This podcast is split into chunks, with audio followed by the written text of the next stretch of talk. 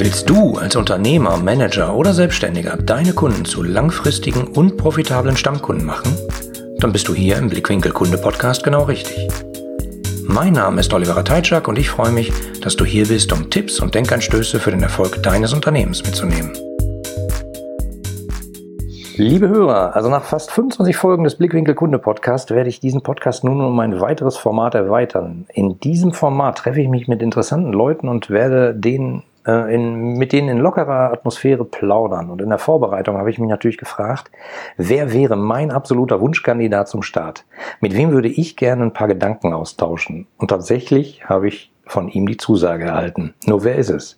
Ich treffe mich nun auf einen Kaffee mit einem studierten Mathematiker und Betriebswirt mit Professur in Mathematik, dem ehemaligen Chief Technology Officer der IBM in Deutschland, brillanten Redner, Bestsellerautor von Büchern wie Lean Brain Management und Schwarmdumm und Philosoph oder besser Omnisoph Gunter Dück. Herzlich willkommen, Herr Dück. Hallo, guten Morgen. Für, ihr, für die Leute, die Sie vielleicht noch nicht kennen, wäre es total super, wenn Sie mal ein bisschen was zu sich erzählen könnten. Wer sind Sie? Was machen Sie? Äh, was ist Ihre Philosophie? Oder vielleicht eher, warum sind Sie eher Omnisoph als Philosoph? Ja, jetzt ist ja schon viel gesagt worden. Ich leide immer so ein bisschen darunter, dass vor meinen Reden äh, auf der Bühne immer die Erwartungshaltung so hochgelegt wird. Das macht mich irgendwie immer noch verlegen. Ja, ja ich, ich war mal so ein ganz kleines, schüchternes, kleiner junger Junge vom Bauernhof und äh, bin da aufgewachsen, bin so gefühlt der einzige oder erste in Großhimstedt, der das Abitur machen musste. Das wollten meine Eltern unbedingt. Bin dann zur Stadt gefahren als Fahrschüler, haben die Leute dann am Weg gestanden, gesagt, das schaffst du nicht, kommst immer zu spät nach Hause. Aber dann hat sich das eingebürgert, dass hinter mir dann viele dann äh, den Weg auch gegangen sind. Ja gut, ich war sehr, sehr gut in der Schule, wollte eigentlich wollte ich dann Dichter werden. Dazu gibt es einige Geschichten, weil ich immer sonderbar geschrieben habe. Ich habe dann eher eine Vier in Deutsch bekommen, weil es, äh, es war immer sehr schön, äh, auch sehr überzeugend, aber es hat die Formkriterien nicht erfüllt, was im Grunde mein ganzes Leben irgendwie beeinflusst hat. Sie haben gesagt, das ist, heute bin ich ja Querdenker und so, das ist ja schön. Aber in der Schule, in der, in der Schule schreibt man einfach, äh, haben Sie sogar gesagt, brillant und überzeugend, aber es ist keine Erörterung. Ich muss die äh, äh Ziel des Deutschunterrichtes ist es im Grunde die Formvorschriften erstmal einzuüben. Ja, wenn man aber jetzt gleich auf die Stufe der höheren Meisterschaft oder sagen wir mal des fertigen Gesellen ist, dann, dann legt man auf Form nicht so viel Wert. Und ich habe gesagt, Leute, ich kann, ihr könnt meine Aufsätze nicht versauen.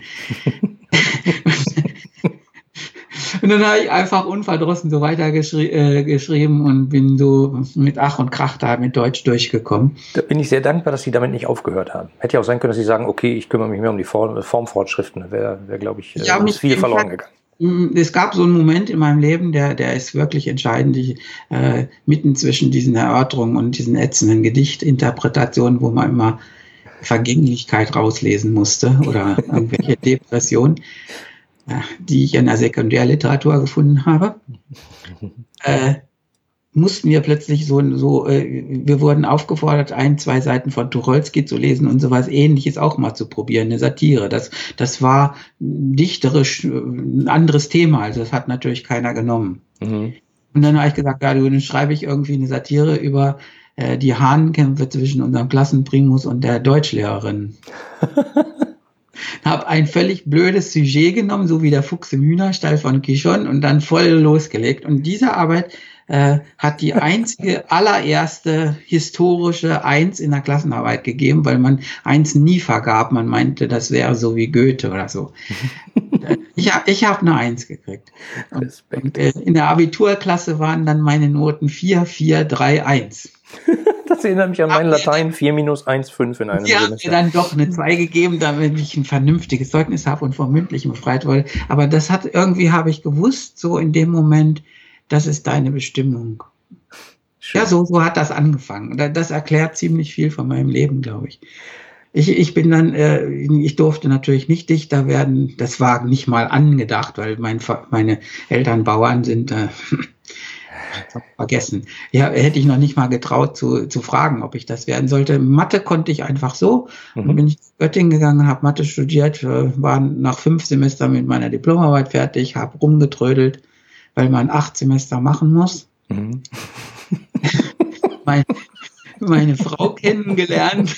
Dann hatte das ja was Gutes. Ja, dann, ja, dann hatte ich eben, äh, wie gesagt, andere Dinge auch noch und äh, ein bisschen so alles Mögliche andere studiert. Habe auch einen Schein in Harmonielehre und Kontrapunkt. Ich bin, habe ich mal so Musik probiert. Und ja, dann habe ich äh, ganz normal Diplom abgelegt, habe eine Stelle in Bielefeld bekommen, äh, in, bei dem gefühlt Weltmeister der Informationstheorie. Das ist heute so Shannon-Theorie, das ist sowas wie Codierung. Mhm. Ähm, was heute jetzt so, so in Kryptographie in den Computern schon drin ist oder diese ganzen Netzwerkprotokolle, Ethernet und so weiter. Äh, da bin ich froh, dass es die gibt, äh, aber verstanden, ich sag mal, ja, ich habe meine war, vier Mathe-Scheine gemacht und bin bei Statistikern Das war ein ganz, ganz, ganz, ganz neues Forschungsgebiet. Äh, ich habe dann auch da habilitiert drin. Ähm, äh, leider äh, merkt das die deutsche Universitätenlandschaft nicht, dass es jetzt ein neues Fachgebiet gibt. Und natürlich gibt es keine neuen Professuren auf dem Gebiet. Und da habe ich eine Fünfjahresprofessur bekommen, das ging noch von der Uni aus. Mhm. Und danach äh, gab es einfach keine Stelle. Ich konnte mich noch nicht mal prinzipiell irgendwo bewerben. Und dann bin ich halt zur IBM gegangen und habe da äh, neue Geschäftsfelder dann so quasi aufgedeckt. Die Leute haben gesagt, kümmere dich, mach mal was. Schön. Das war toll. ja, also ich habe ich, ich hab das noch irgendwo in meinen Akten, die erste, die erste Jahresaufforderung, was ich so machen will, Jahresziele. Da haben sie gesagt, guck dich mal um so ungefähr. Und mach mal was. Mach dich mal nützlich. ja ich hatte erst so ein, so ein laufendes Projekt bei IBM und, und da, da kam dann der, der, mein Chef, mein allererster Chef, den ich heute noch sehr verehre, ist jetzt mein Freund so, mhm. äh, der ist CIO bei der Münchner Rücktan gewesen, mhm. Rainer Janssen, den verehre ich immer noch heute. Und äh, der ist dann irgendwann mal reingekommen und hat gesagt, sie gucken immer so trübe über, weil ich sie zu diesem Projekt verurteilt habe. Da habe ich gesagt, sie, sie denken irgendwie, das wird nichts. Und da habe ich gesagt, ja, genau. und dann hat er gesagt, kommen Sie mal in mein Büro. Und hat er gesagt, der, warum wird das nicht? Da habe ich gesagt, so und so und so und so. Und hat er gesagt, das hat er sich schon gedacht. Dann hat er sofort Abteilungsmeeting gemacht, alle zusammengerufen, gesagt, Herr Dück ist jetzt ab sofort Projektleiter. Das war so Februar irgendwie, glaube ich. Mhm. Und, und das Projekt wird äh, planmäßig beendet zum 30.04. und wir schreibt alle einen schönen Abschlussbericht. er gesagt, verdammt nochmal, wir haben Sie bei der EWM eingestellt, dass Sie was richtig reißen. Sie können ja nicht rumtrüben machen an Projekten, wo Sie glauben, dass das nichts wird. Und jetzt machen Sie mal. Und da habe ich gesagt, ist das echt so? Kriege ich hier so den Freischussschein? So, ja, hat er gesagt, also los. Und dann habe ich, äh, ja, dann, dann habe ich äh, quasi in Opti Industrieoptimierung angefangen und und Supercomputing in, in sowas wie, äh, was heute an der Wall Street gemacht hat, in diesen ganzen Finanzalgorithmen. Und daraus ist dann so ein Business geworden mit 30 Leuten, ein paar Millionen Jahresumsatz. Hm. Ja, so, äh, und da habe ich auch meine, meine ganze Erfahrung her in den Jahren, weil wir so versucht haben, Flug, äh, Flugpläne für die Lufthansa zu machen oder für Condor und für Hirschstahlanlagen und äh, ja, sowas mhm. wie Tabakmischen für Remsmar, lauter Optimierungsprobleme in Angriff genommen. Und die Leute haben mir dann immer erklärt, was sie gerne so optimiert haben wollen. Das haben wir in Formeln verwandelt und dann optimiert. Und dann kam meistens so 20 Prozent plus raus. Schön. Ja, nicht schön, überhaupt nicht schön. Das, äh, das, das beschäftigt mich heute noch, also da können wir dann drüber reden. Ähm, die Leute wollen das nicht so richtig. Also praktisch, wenn, wenn Verbesserungen über 20 Prozent werden generell abgelehnt. Weil unrealistisch. Nein, nein, nein. Sie haben Angst, dass das den Kopf kostet, so ungefähr. Also äh, wenn, wenn, wenn Sie irgendwo reinkommen und überraschend 20 Prozent besser sind, äh, dann fragen die Leute, wie, wie, wie kann das sein, dass ihr vorher so dumm wart? Die sagen nicht wie in Amerika, wow, wir haben 20 Prozent gespart. Die, die sind nicht so. Deswegen ist die überraschende äh, Prozentzahl, die immer rauskommt, gefühlt, äh, wenn Unternehmensberater in Unternehmen geholt werden, um mal die Effizienz zu steigern, mhm. äh, dann werden, müssen immer 10 bis 15 Prozent der, der Leute entlassen werden. Das müssen ganz genau 15 sein, ganz genau. Ich habe ich hab da lange drüber, ich habe auch Artikel geschrieben über die Naturkonstante 15. Also wenn man 10 Prozent Verbesserung erzielt, ist es zu wenig. Also weil, weil ein Berater ja zu, die kosten ja viel. Man muss dann dagegen machen. Und 20 Prozent äh, finden sie das ist, finden sie für die Karriere gefährlich. sagen, aber das ist unrealistisch. Das stimmt aber nicht. Also ich konnte es ja beweisen. Wir sind äh, mal für 50 Prozent mehrmals vom Feld verwiesen worden. Einfach weil, weil das zu, zu hart ist. Ja, und da, da äh, aus dieser Zeit äh, stammt meine ganze Industrieerfahrung, weil wir, weil ich ja also Pre-Sales war, als Chef der ganzen, äh, habe mit den Kunden geredet mhm. und haben mir sehr viel mehr Firmen, als jetzt die die Aufträge gegeben haben, immer erklärt, was wir eigentlich machen sollen. Und ich habe dann so mich gewundert und die Augen gerieben, äh, warum sie diese Verbesserungen nicht haben wollen. Das hat erstens mir Industrieerfahrung gegeben. Mhm. Zweitens habe ich damals schon Werbung gemacht, so bei der Post waren wir dass sie jetzt ihre Briefe da einstampfen sollen und sollen aufs Paketbusiness setzen, weil jetzt eBay kommt. Und dann haben sie gesagt, was ist eBay? Und habe ich gesagt, hey Leute, macht die Augen auf, es geht los. Ja, jetzt so, geht's los, genau. Haben sie gesagt, glauben Sie nicht, ja. Dann, ja, dann, dann waren wir bei der Telekom richtig im Vorstand, oberste Etage in, in Bonn. Sie sollen ein Verzeichnis fürs Internet machen. Das wäre jetzt wichtig, weil man die URLs nicht mehr eingeben muss oder so können. Das muss man irgendwie anders machen. Ja, ich habe sowas vorgeschlagen, was dann Yahoo wurde später, also wenig später. Mhm. Und dann haben die alle gesagt, auch die, meine IBM-Bosse, du bist so völlig verrückt geworden, das ist doch kein Business. Dann habe ich gesagt, ja Leute, ihr könnt da mehr Business machen, als die ganze Firma wert ist. Und dann haben alle Seiten, nein, nein, nein. Und äh, aus dieser, diesen 90er Jahren äh, habe ich diese ganzen Erfahrungen so richtig so gekriegt, so, so aus Fellgrauen gekriegt und so. Und äh, da habe ich jetzt das dann später in den ganzen Büchern nochmal alles zusammengefasst, so ganz geduldig nach und nach und äh, habe dann so das, was da mir so über den Kopf gegangen ist, über in verschiedenen Industrien und in mit äh, und als Reaktionen auf verschiedene Reaktionen auf die Internetvorschläge, äh, das alles ist dann so, so hat sich so langsam in meinem Kopf kondensiert und äh, ist dann langsam als Buch wieder rausgekommen. und das ist toll. Also ich habe ein paar das von Ihren Büchern gelesen. Äh, das mache ich jetzt. Also ich habe dann, ich habe äh, die erste Rede habe ich gleich 2002 gehalten. Da hat die Profi AG damals, das war mein erster Kunde sozusagen, äh, hat gesagt, ich soll so einen Vertriebskongress was über mein erstes Buch Wild Duck erzählen. Da habe ich gesagt, das können, kann ich nicht machen. Ich weiß nicht, ich, äh, ich kann nicht von IBM aus über mein privates Zeug sprechen. Mhm. Und dann haben wir so einen Deal gemacht. Ich weiß nicht, entweder äh, haben sie ein Buch für jeden gekauft und oder und oder 1000 Euro bezahlt. Mhm. Also als Beratersatz dann an IBM natürlich. Mhm. Und dann, dann muss ich nicht Urlaub nehmen und habe dann keine Konflikte sozusagen. Mhm. Und ja, und das hat sich so ausgebaut. Und zum Schluss musste ich immer Zureden halten, konnte meinen Beruf nicht mehr richtig machen.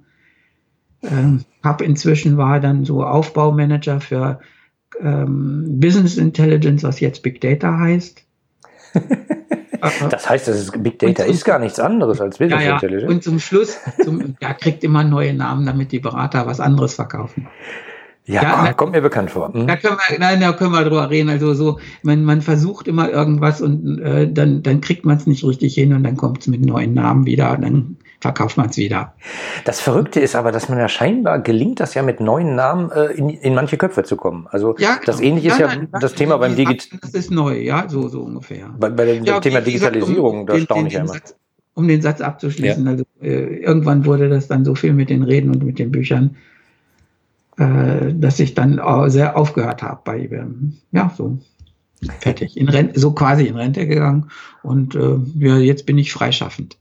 Freischaffend Omnisoph. Also die letzte Frage war, das war, oh, das war schon eine lange Antwort. Äh, Aber schön äh, Omnisoph. Ich habe ich, ich hab, äh, aus, aus diesen ganzen Jahren, wo man über Internet und so weiter gelernt, äh, geredet hat und das nicht wollte, ja, was ja heute noch immer so ist, äh, habe irgendwie gefühlt, dass es immer so drei Parteien in der Sache gibt. Also ich als äh, Visionär habe so äh, äh, lebe nach gewissen Zukunftsvisionen und, und, und äh, klaren Plänen für was in zehn Jahren so ist.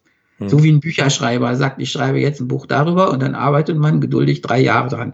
Oder als Mathematiker habe ich einen Problemkreis und dann sage ich dem, diesem Problemkreis widme ich jetzt die nächsten fünf Jahre, setze mich hin und arbeite.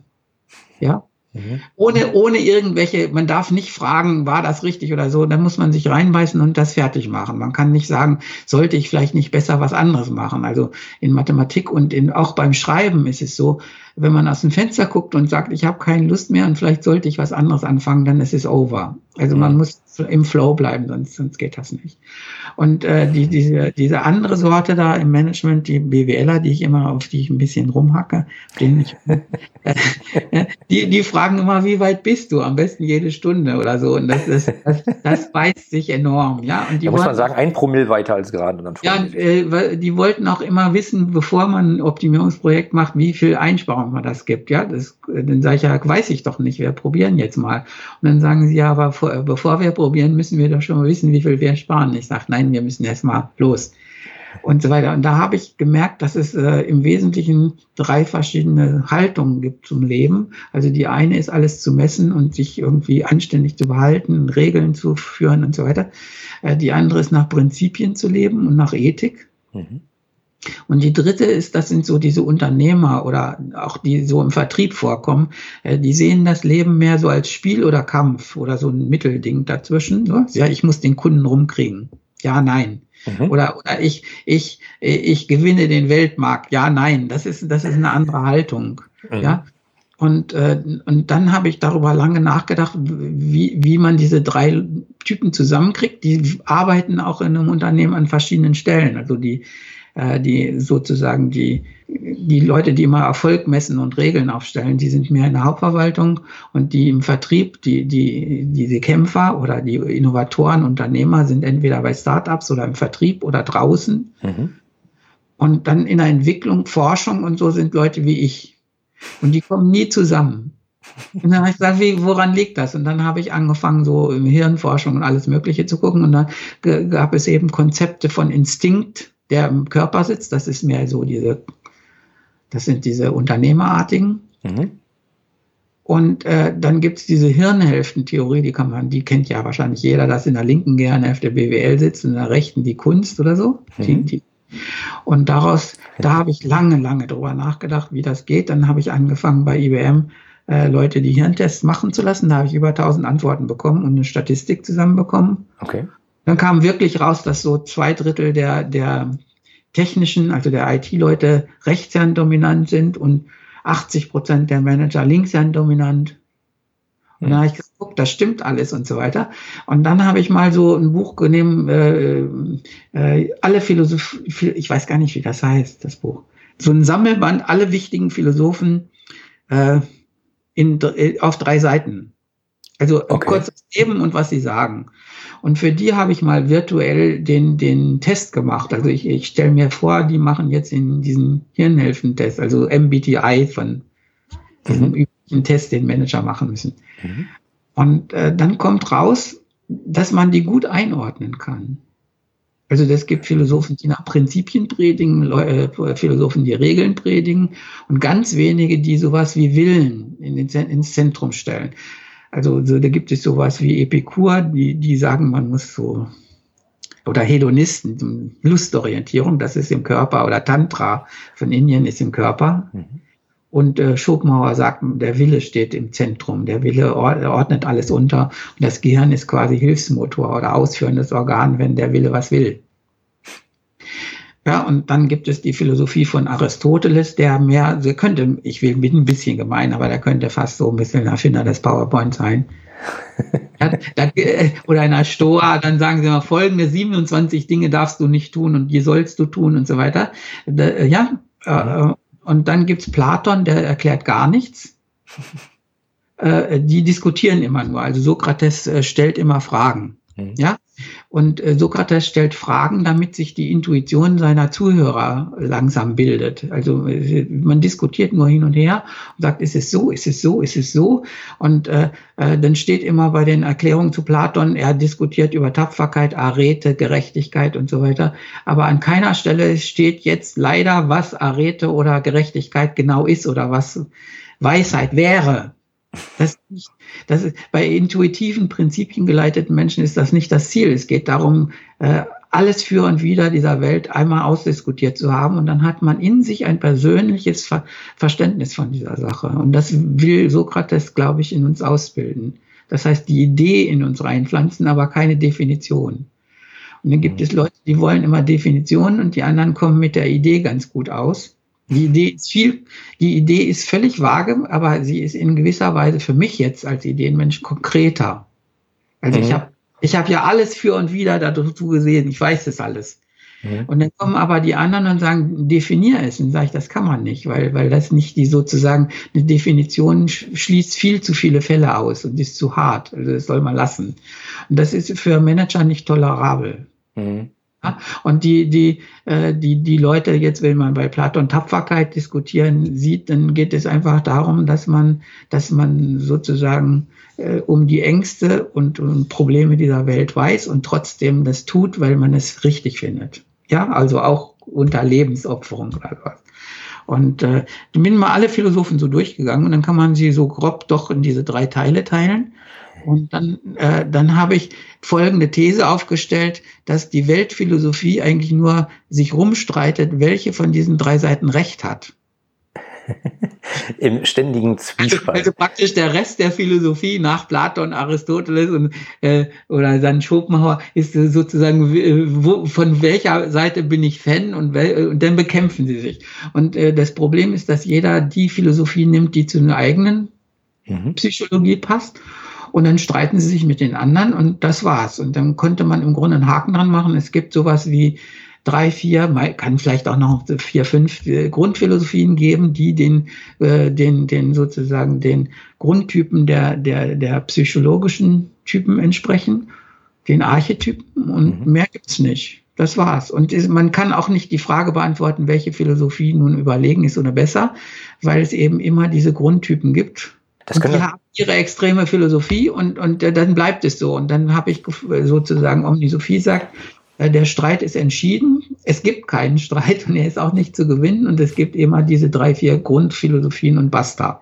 Das ist natürlich für viele Leute, die, äh, keine Ahnung, die immer den Wettstreit suchen, praktisch nicht akzeptabel. Also man muss ja immer gewinnen können, sonst fängt man gar nicht erst an. Ja gut, das ist aber, das ist wie gesagt, äh, habe ich jetzt als äh, höhere Form von Tomatern bezeichnet. Also das, äh, man kann dann aufhören. Ich krieg jetzt aber immer noch so, also das Buch ist relativ oft verkauft worden, obwohl es sind drei Bände. Also der, man kann sie äh, in verschiedener Reihenfolge lesen. Äh, besser wäre es wirklich in der richtigen. Man kann auch nur den letzten Band lesen, der, der hat den Untertitel der Menschen artgerechte Haltung.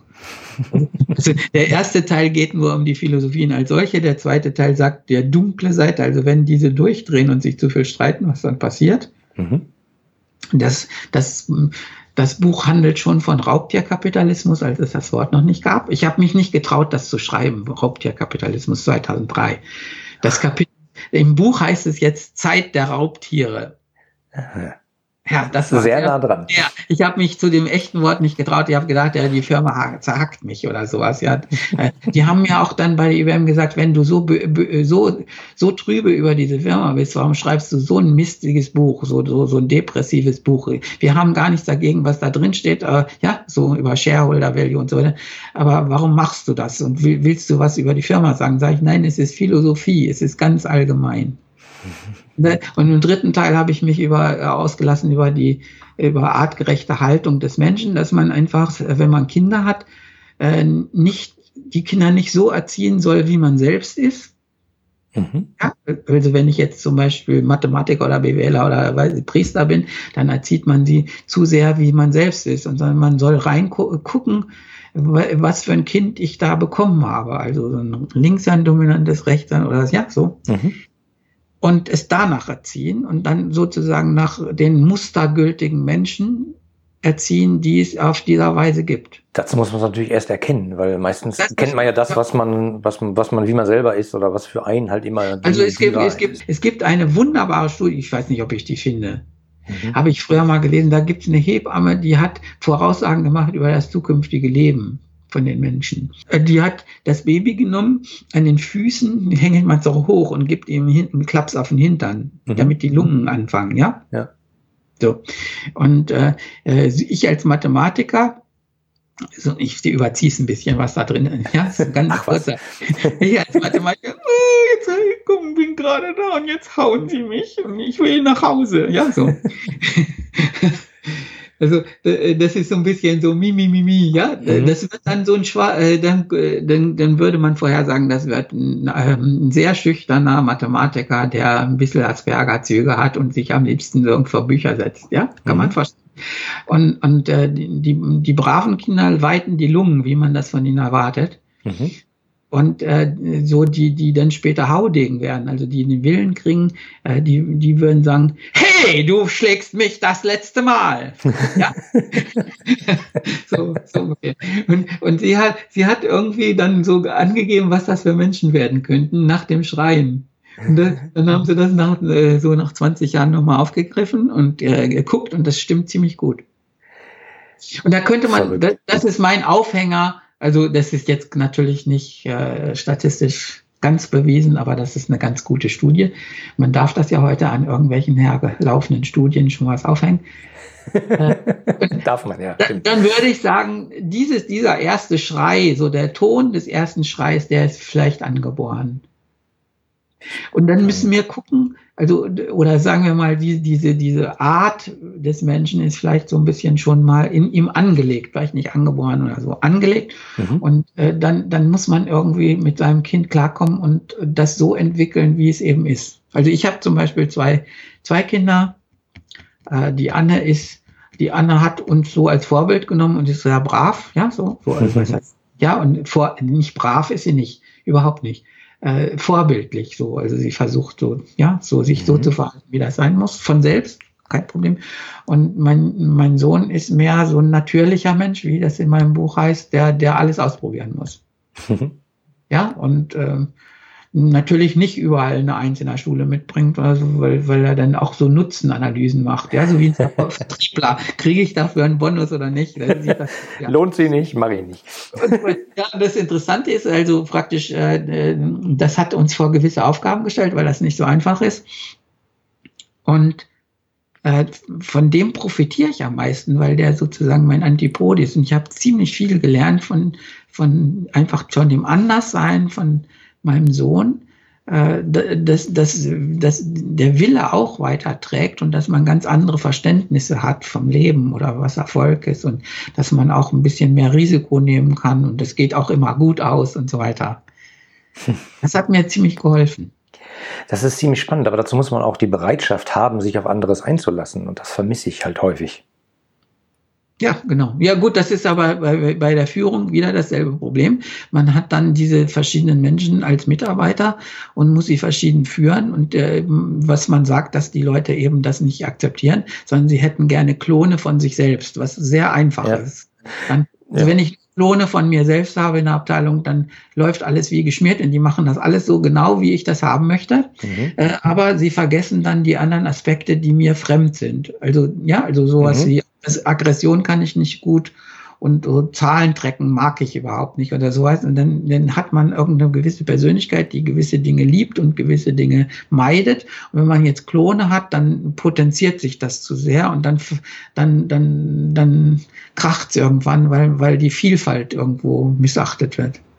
Ja, ja, die liebe Vielfalt. Äh, ich, ich finde ich finde es ja großartig. Also als ich, ich war Naturwissenschaftler und dann habe ich in der Unternehmensberatung angefangen und saß plötzlich mit BWLern zusammen. Wir hatten eine Musikwissenschaftlerin dabei und äh, die ersten Wochen habe ich gedacht, wow, da gibt's ja noch was ganz anderes. Und äh, plötzlich ganz andere Ideen zu bekommen von einer Seite, wo man denkt, da habe ich ja noch überhaupt nicht drüber nachgedacht, das fand ich immer sehr befruchtend.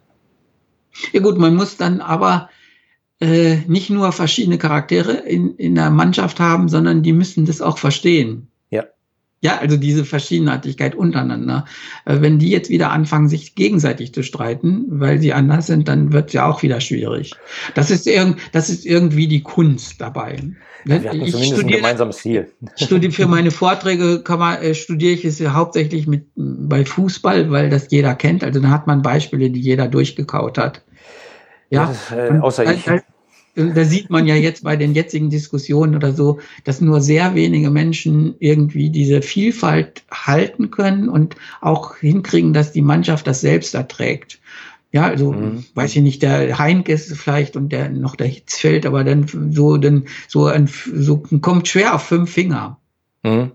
Ja. Verrückt. Wirklich verrückt. Aber eigentlich ist es ist doch Grundvoraussetzung dafür, dass sich äh, eine Gesellschaft weiterentwickelt. Wenn man die Gesellschaft jetzt mal ganz klein fasst, so sozusagen nur als Unternehmen. Also wenn man sich mal nur ein Unternehmen anguckt, sie sind ja ziemlich viel unterwegs, halten Vorträge und sind so bei Führungskräfteveranstaltungen. Mich persönlich würde interessieren, wie ist denn Ihre persönliche Einschätzung? Wie stark ist denn der wirkliche Veränderungswille in den Unternehmen? Ist schwierig. Also im Grunde so eine echte Veränderung kann man eigentlich nur haben. Das sagen die immer. Natürlich muss das Commitment des Top-Managements da sein. Mhm. Und das müsste dann da sein. Wenn das nicht da ist, ist es irgendwie schwierig. Also äh, die großen Unternehmen neigen dazu, jeden, jede Kritik, dass irgendwas bei ihnen nicht klappt oder auch jedes Fachgebiet, was sie haben, dann irgendwie als Thema zu besetzen. Mhm. Also in der Politik, bei einer Partei würde man sagen, die haben dann einen Beauftragten für künstliche Intelligenz oder eine Staatsministerin für Internet, ja? Mhm wie wir jetzt haben, äh, ohne jeden Effekt. Aber Sie können dann sagen, äh, wir befassen uns mit dem Internet. Sie haben extra eine Staatsministerin dafür. Da kann man also einen Haken dran machen, das ist erledigt. Ja, so einen Haken dran. Und äh, die, die, die Unternehmen gründen jetzt gerade ein Inno-Center und kaufen zwei Startups, um zu beobachten, mhm. wie das geht. Ja, also dann sage ich immer, pass auf, ihr beobachtet, ihr, ihr könnt nicht Fahrrad fahren und äh, setzt euch jetzt an den Straßenrand und beobachtet Fahrradfahrer und messt, wie die das machen. da, ganz schön. müsst euch mal draufsetzen und auf die Schnauze fallen.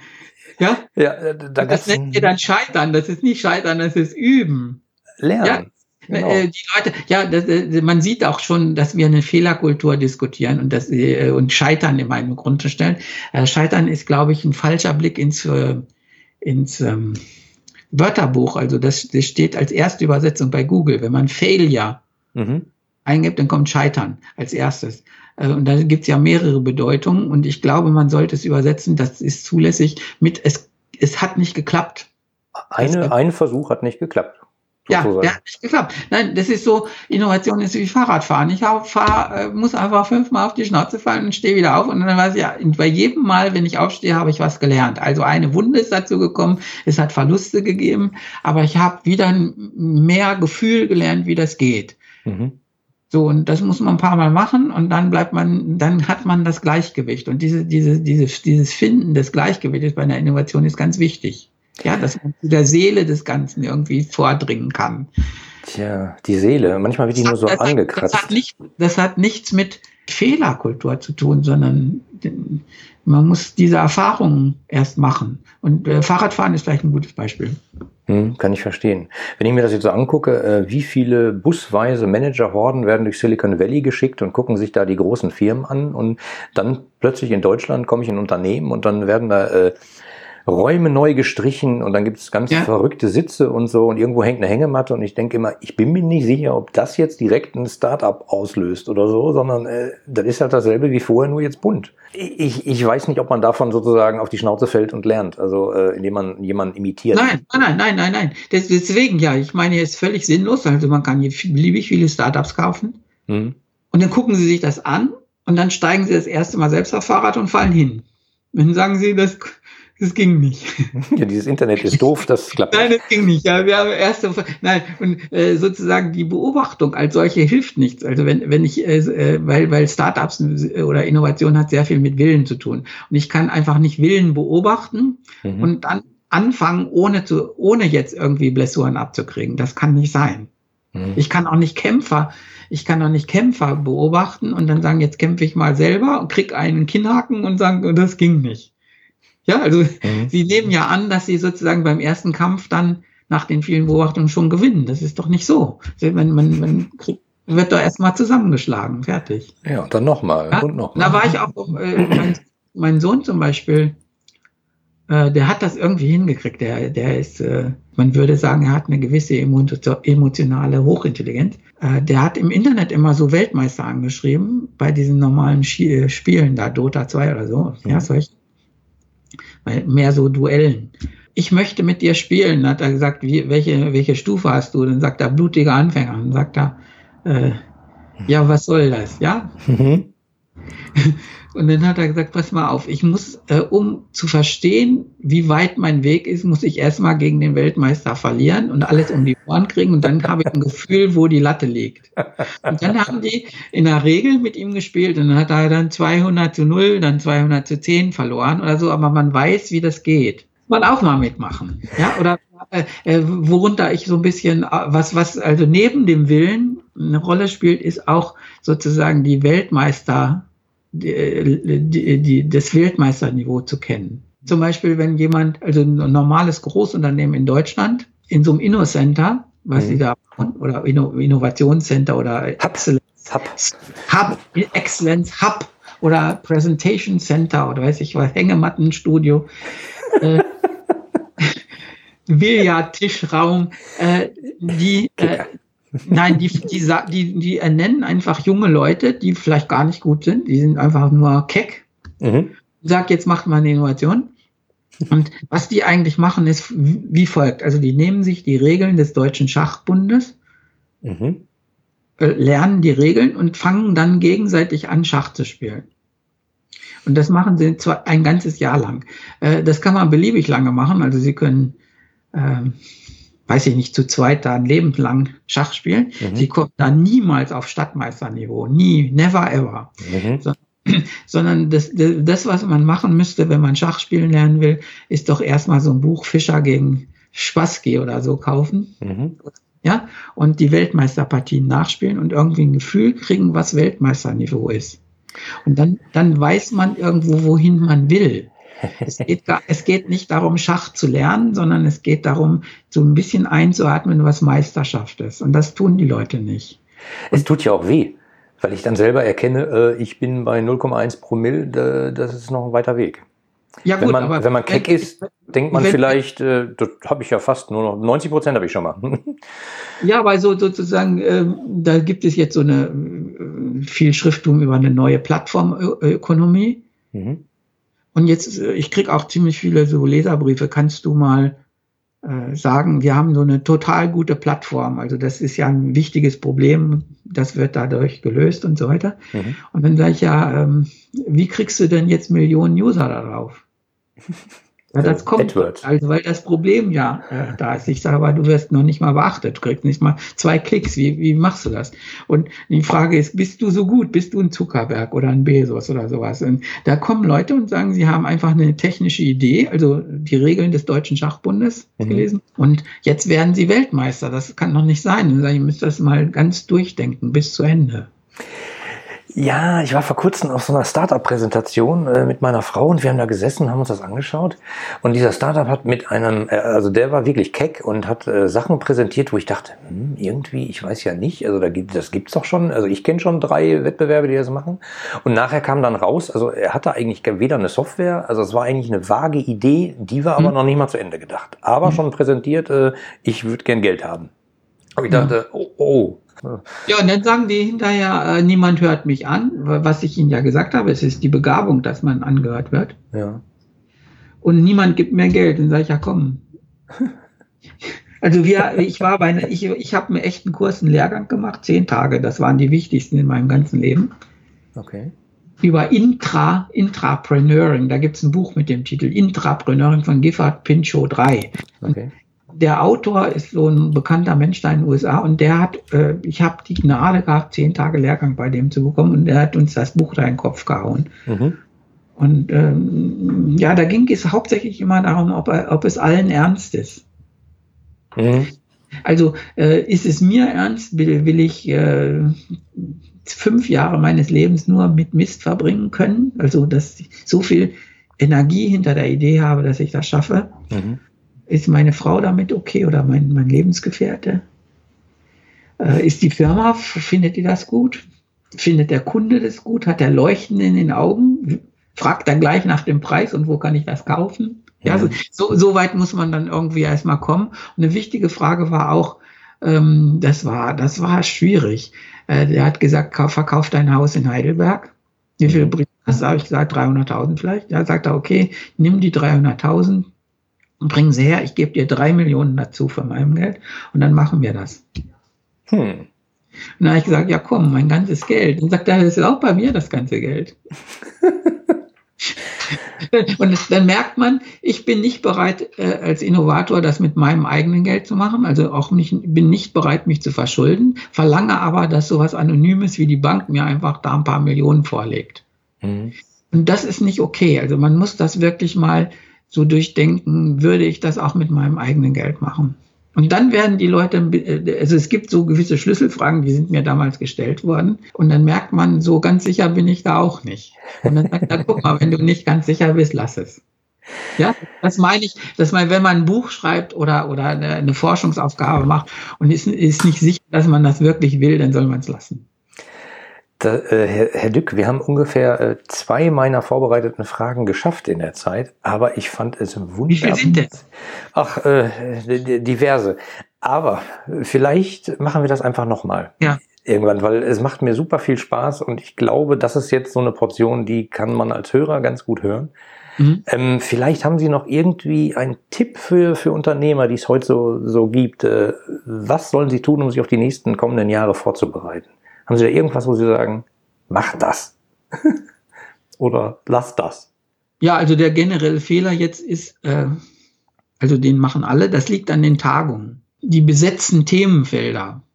Mhm. Also sie, sie beschäftigen sich jetzt mit Big Data, sie beschäftigen sich mit KI, mhm. Algorithmen, hm, also. Völlig witzig. Also praktisch äh, äh, mit Programmen wollte keiner was zu tun haben. Jetzt haben sie die umbenannt in Algorithmus. ja, da frage ich mich auch immer, was ist. Äh, sind plötzlich äh, sind hm. Programme unter dem Namen Algorithmus sind sie erstens interessant und zweitens wahrscheinlich böse und das ist sehr interessant. Ist egal. äh, man beschäftigt sich sozusagen mit all diesen Dingen, geht auf Konferenzen, lässt sich die Prinzipien erklären, weil es also bei künstlicher Intelligenz möglich ist und so weiter. Und dann stellt man irgendwie so, ja, da, da sind wir noch nicht so weit oder da müssten wir uns mal näher mit befassen und so weiter. Ja. ja. Und dann setzt man wieder einen Beauftragten da, einen, ja, einen Chief Digital Big Data oder künstliche Intelligenz Officer. dann ist das Problem wieder wegdefiniert. Das hilft nicht. Das sieht man auch in der Politik. Die Politik besetzt derzeit Themen. Mhm wir haben dann einen Beauftragten für Internet und einen Beauftragten für Flüchtlinge und einen Beauftragten für irgendwas. Äh, das ist generell ein falscher Ansatz. Das heißt, ich bin nur sozusagen, ich halte mich informiert über die Entwicklung der Welt. Also ich habe mhm. die Nachrichten alle verfolgt. Das, der Punkt ist, was soll ich damit selber machen? Der wird nicht gestellt. Das lässt man sich unter Umständen manchmal von Beratern sagen. Die sagen aber auch nur, das Bewusstsein muss geschärft werden. Für Big Data legt schon mal Datenbanken an und so weiter. Also das heißt, mhm. da werden Tools und Werkzeuge bereitgestellt, die kann man kaufen, das ist kein Problem. Mhm. Und man weiß aber immer noch nicht, was man machen muss. Und man braucht jetzt irgendwie eine konkrete Vision. Also Vision meine ich nicht irgendwie Utopie, mhm. sondern man muss sagen, wozu ich das jetzt brauche. Ich soll, ich soll was Konkretes, eine konkrete Sache machen und umsetzen. Und dann soll ich wissen, im Hinterkopf da, ich, um das umzusetzen, gibt es jetzt neue Werkzeuge wie künstliche Intelligenz, Optimierung, Statistik, mhm. Datenbanken und so weiter. Äh, ich, ich weiß, die, Werk, die, die Menge der Werkzeuge und die Qualität der Werkzeuge, die da zur Verfügung stehen, die ist in den letzten zehn Jahren immens gewachsen. Mhm. Also es gibt alle möglichen Werkzeuge. Aber das, was man mit dem Werkzeug machen will, das muss man doch selber machen. Das heißt sowas wie Veränderung des Geschäftsmodells oder der, ja. Mhm. Das heißt, ich muss jetzt irgendwie neu anfangen. Also ich kann ein Beispiel aus der IBM sagen. Mhm. Das ist schon lange her, das darf ich, glaube ich. Das hat mich schwer, das hat mich schwer beeindruckt. So von so 1998 ist der Christensen bei uns vorbeigekommen. Das ist der Harvard-Professor, der das Buch Innovators Dilemma gelesen hat, äh, geschrieben hat. Mhm. In dem Buch ist das Wort Disruption das erste Mal vorgekommen, was MS Office, also Word, mhm. immer noch Rechtschreibfehler. Ne, das Wort ist noch, das ist da merkt man, dass das Wort noch nicht richtig erlaubt ist. Disruption darf man nicht schreiben. Ja. Und das ist damals gewesen und der, der, der hat damals äh, uns eine Ohrfeige gegeben, die ist bestellt worden. Also IBM hat ihn als Redner eingeladen für das mhm. Buch. Ganz früh, die haben auch gleich gemerkt, dass das ganz wichtig ist. Mhm. Und äh, Christensen hat über das Microdrive geredet. Also ich weiß nicht, ob man das noch kennt. Äh, das ist lange her. Das ist so ein 5 äh. Mark Stück groß, äh, große Festplatte. Ja. Die man so, äh, die ganz kleines Teil, das, die man in den PC reinstecken, in den Laptop reinstecken kann. Ähm, war, war das nicht auch in Kameras mal verbaut? So als SD? Nee, nee, nee, nee das ist ja der, der Punkt. Und die, die, die, die, das Ding hatte 4 Gig. Ja. 4 Gigabyte Speicher, was in irre viel war damals, irre viel. Damals kamen dann gerade die USB-Sticks von, von ähm, ah, wie heißt die? Gleich wieder. Also die, die ersten USB-Sticks hatten 8, 8 Megabyte. Und oh. wir, wir von IBM waren schon bei 4 Giga. Krass. Ja, und der Christen hat gesagt, äh, ich äh, knie nieder vor diesem Wunderwerk der Technik, aber ihr seid mir irgendwie bescheuert. Äh, dieses Ding braucht man nicht, weil, weil, äh, weil so viel Speicher braucht man nur in Computern und da brauche ich dann nicht so eine extra kleine Festplatte. Das zweite Problem ist, dass da drin noch so eine rotierende Scheibe, also war eine echte Festplatte drin, ganz klein. Okay. Äh, das Problem ist, dass es sehr viel Strom verbraucht. Das braucht man in Computern, ist es egal, weil der am Netz ist. Mhm. Und der, der, die äh, echte Erfindung wäre, das in Kameras zu verbauen. Mhm. In Kameras hat es aber keinen Sinn, weil es zu viel Strom verbraucht, viel zu teuer ist und die Bilder jetzt von einer 100k-Pixel-Kamera damals reichen bis zum Lebensende dann der Speicher. Die sind so klein, also die hatten so ein Format von 50 50k, ja, damals. Wie, äh, wie, viel, wie viele Bilder wollt ihr denn da speichern? Oder das ist ja egal. Und man kann doch nicht einem Kunden erklären, dass man 300 Euro für die Kamera bezahlt und 800 Euro für, für, die, für die Festplatte. Mhm. Und das ist sinnlos. Und ihr, äh, er hat gesagt, pass auf, was ihr machen müsst, ist zu sagen, ihr geht in den Consumermarkt und beglückt alle Menschen mit irgendwelchen Dingen für die Kameras. Das ist ein konkretes Ziel, dass man sagt, äh, ich, ich bin der IT-Fabrikant für Kameras und Punkt. Mhm. Ja? Und dann würde man sagen, was muss man für Kameras machen? Da brauche ich einfach Flash-Speicher oder SSD oder irgendwas von der, von der Art. Äh, wie viel muss das machen? Wie billig muss ich das produzieren? Wie muss das in die Welt gebracht werden? Dann baue ich USB-Sticks und diese ganzen Sachen. Und dann hat er uns das aufgezählt, was ihr machen müssen. Und er hat gesagt, ich weiß schon, ich weiß ganz genau, was ihr macht, äh, was ihr äh, sagen werdet. Ihr werdet sagen, das ist eine Disruption in einer gewissen Weise. Mhm. Aber wir sind kein Kamerahersteller. Wir sind IT. Mhm. Und deswegen werdet ihr das nicht können. Und äh, die, die Folgen sind ja bekannt. Also im Jahr 2002, vier Jahre später, hat IBM das Festplattengeschäft dann verkauft. Mhm. Weil nicht mehr so richtig Business war. Und äh, Sandisk war die Firma, genau. Gibt's ja, ah, stimmt. Gibt es heute noch Sandisk? Äh, und er hat da gesagt, euch nimmt Sandisk das Business weg. Das sehe ich jetzt schon. Das hat er vor 20 Jahren gesagt. ihr, und ihr könnt es nicht, weil ihr euch nicht mit Kameras äh, beschäftigen will. Und was ich eigentlich meine, ist, dass ein Unternehmen sich einfach mal überlegen kann, äh, welche Möglichkeiten die Technologie hergeben. Und dann muss man auch bereit sein, eine Disruption in Kauf zu nehmen. Das heißt, ich gehe jetzt in das Business der Kameras. Mhm. Jetzt, ähm, ja. Ähm, eine Bank könnte zum Beispiel sagen, ich, wär, ich bin, ich habe noch immer, noch immer das Vertrauen der Menschen, trotz mhm. allem. Mhm. Und äh, man könnte, man könnte so sagen, dass sie die Do Dokumente hüten oder sowas. Also ich, mein Abiturzeugnis ist ja weg, wenn der, dieser Raum abbrennt. Mhm. Was machen wir dann? Ja? Oder meine Doktorkunde oder so.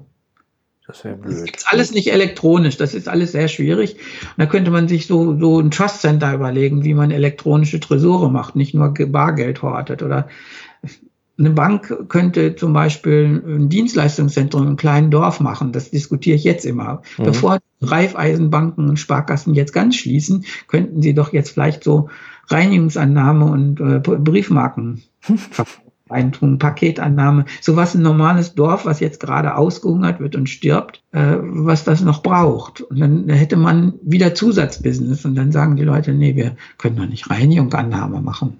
Das, sind, das ist unsexy wir sind was Vornehmeres. Dann sage ich, ja, ihr könnt äh, Überweisungen entgegennehmen und gucken, ob die Unterschrift drauf ist. und ist das irgendwie vornehmer? und dann sagt ja doch. ja, gut. und so weiter. Und dann sieht man, da sieht man das so, wenn man neue Geschäftszweige fest, äh, äh, vorschlägt für ein Business, die nicht genau auf dem Kernbusiness sind, mhm. dann wollen sie nicht. Und äh, praktisch, äh, man muss einfach die Fähigkeit mal durchgucken und dann das nebenliegende Business oder vielleicht auch ein ganz anderes machen und dann die Geschäftsmodelle ändern. Und das muss man ganz konkret machen. Und wenn man das umsetzt, dann, also ich mache jetzt die elektronische Tresore, ja? Mhm. So, dann weiß ich ganz genau, dass es ganz viele neue Sachen in IT sind und dann weiß ich, der Werkzeugkoffer ist da, es gibt alles und dann geht man dann auf die Konferenzen und sagt, jetzt warum bauen wir das auch wirklich ein. Und was Konkret. die Leute aber Sie kaufen vorher die IT und wissen aber gar nicht, was sie damit machen sollen und dann bleibt das so. Ja, das äh, habe ich damals beim, bei der Einführung von CRM-Systemen auch erlebt. Äh, war ich ja damals, äh, haben wir auch gemacht sozusagen. Und die Kunden haben immer erwartet, dass das ein System ist, was automatisch mit ihren Kunden umgeht. Aber äh, die, das ist ja nur ein Werkzeug bei aller Liebe. Also und so ein Wizard, äh, wo man draufdrückt und der sagt einem dann exakt, was man tun soll, äh, das soweit ist es ja noch nicht. Ja, ich meine, so so der so Mathematiker kriegt so ein echtes Herz, so ein Herzschlimmern. wir haben sowas eingebaut, ja, also alles schön. Und dann sagen wir zum, zum Vertriebschef, jetzt stell deine Fragen und wir beantworten sie mit diesem Tool. Ja. Hm. hm, hab, lassen wir uns mal überraschen, zwei, was die Zukunft bringt. Ich habe zwei, drei, vier Mal die Antwort bekommen, also zitiere fast wörtlich. Ja, sagt er, ich dachte, das System stellt die Fragen selbst. Ja. Ja, also praktisch das, äh, macht meinen Job. Das System das macht meinen nicht. Job. Also man muss ja. schon irgendwie, also äh, man kann sehr viel mit diesen Dingen machen, man muss aber ein konkretes Problem haben. Und äh, wie gesagt, der, diese ganzen Tools und Möglichkeiten und Verfahren dienen dazu, Probleme zu lösen. Aber das Problem müsste man ja haben. Äh, genau. Also ich darf gar nicht Problem sagen. Also die, die, die Fragestellung muss man haben. Problem darf man nicht sagen. Da habe ich mal eine Podcast-Folge drüber gemacht, ja, über das ja, verbotene genau. Wort Problem. Hier stehen Herausforderungen. Herr Dück, Sie haben jetzt. Wir wissen, wir wissen inzwischen, welchen Weg wir einschlagen müssen. Das heißt, die Ohrfeige haben wir bekommen. Ja. Äh, wir sind noch nicht da, wir haben unsere Hausaufgaben noch nicht gemacht und so weiter und so weiter. Ähm, aber wir sind zuversichtlich, wir gehen morgen den ersten Schritt, vielleicht. Ja, wir, wir haben aber noch einen wichtigen Review einer Woche. Ist, nein, manchmal ist es so trübe. Und im Grunde sage ich den Leuten, lass mal Digitalisierung weg. Sagt einfach, was sind die Möglichkeiten, ein neues Business aufzubauen? Und dann baut man das. Genau. Genau, weil äh, also was, was da im Augenblick unter dem Digitalisierungslabel ja. läuft, ist ja wirklich Hanebüchen teilweise, ja, aber konkret die, fehlt halt was. Die Regierung äh, labert immer rum über irgendwelche Möglichkeiten und Medizin auf dem Lande und äh, selbstfahrende Autos müssten dann ja sich unterhalten können mhm. und dafür Internet haben und so weiter. Und konkret wäre nicht immer Themen zu diskutieren und neue Abende und Wahlabende zu machen oder Verlautbarungen zu machen. Sie sollen einfach sagen, wir bauen jetzt Glasfaser in jede Berghütte und auf jede Halle. Fertig fertig und los. Und das kostet 60 Milliarden Euro, das weiß auch jeder und go. Ich habe gerade historische Zahlen bekommen von jemandem, der sich da auch aufregt. Äh, die, äh, die, die deutsche Bundesrepublik hat im Jahre, nur die Bundesrepublik, also nicht der Osten noch mit dabei, war noch nicht, mhm. hat im Jahre 1969 den Plan gefasst, Telefonleitungen in jedes Haus zu legen. Einfach so, weil das sich gehört. Jedes Haus hat eine Telefonleitung. Mhm. Und das hat 110 Milliarden D-Mark gekostet. Mhm. Das sind umgerechnet die 60 Milliarden, die sie sich jetzt nicht, die, die sich scheuen, in die Hand zu nehmen. Wenn man das inflationsbereinigt nimmt, also die Bundesrepublik 69, 110 Milliarden, mhm. was das für ein Kraftakt ist. Ja, oder die Bundesrepublik, so 1962, glaube ich, war, das hat einen Leberplan gefasst. Wir wollen, dass jeder Mensch von jedem Punkt Deutschlands in 15 Kilometer auf der Autobahn ist. Das ist, das ist eine konkrete Anforderungen. Ja? ja. Jetzt macht das. Oder wir haben gesagt, wir, es soll jeder studieren dürfen, jeder. Und dafür haben wir dann die Unis Bochum, Bielefeld, äh, Düsseldorf und so weiter und so weiter, Hohenheim, Ulm, neu gebaut. Mhm. Ganz viele. Das ging. Wir haben in den 60er Jahren Beschlüsse gefasst, also Autobahn, Unis bauen, Telefonleitungen. Und ich weiß nicht, warum so Leute jetzt so immer nur rumseehofern und babbeln und die sollen mal was tun. Ja, und dann, dann, dann muss man nicht über Digitalisierung reden, sondern einfach los. Und äh, das meine ich mit konkreten Businessplan. Äh, ein schönes Abschlusswort, äh, nicht einfach reden, nicht nur reden, sondern einfach los. Alles ich danke Ihnen sehr für dieses tolle Gespräch beim virtuellen Kaffee sozusagen. Dankeschön. Alles klar. Danke auch, war interessant. Die anderen Folgen dieses Podcasts und die Shownotes inklusive aller erwähnten Links findest du unter www.ihre-kundenbrille.de slash podcast. Damit du keine Folge mehr verpasst, kannst du auch dort direkt alle Folgen kostenlos abonnieren. Danke fürs Zuhören, empfehle mich weiter und bleib mir treu. So, jetzt aber abschalten, damit du dich direkt um deine zukünftigen Stammkunden kümmern kannst.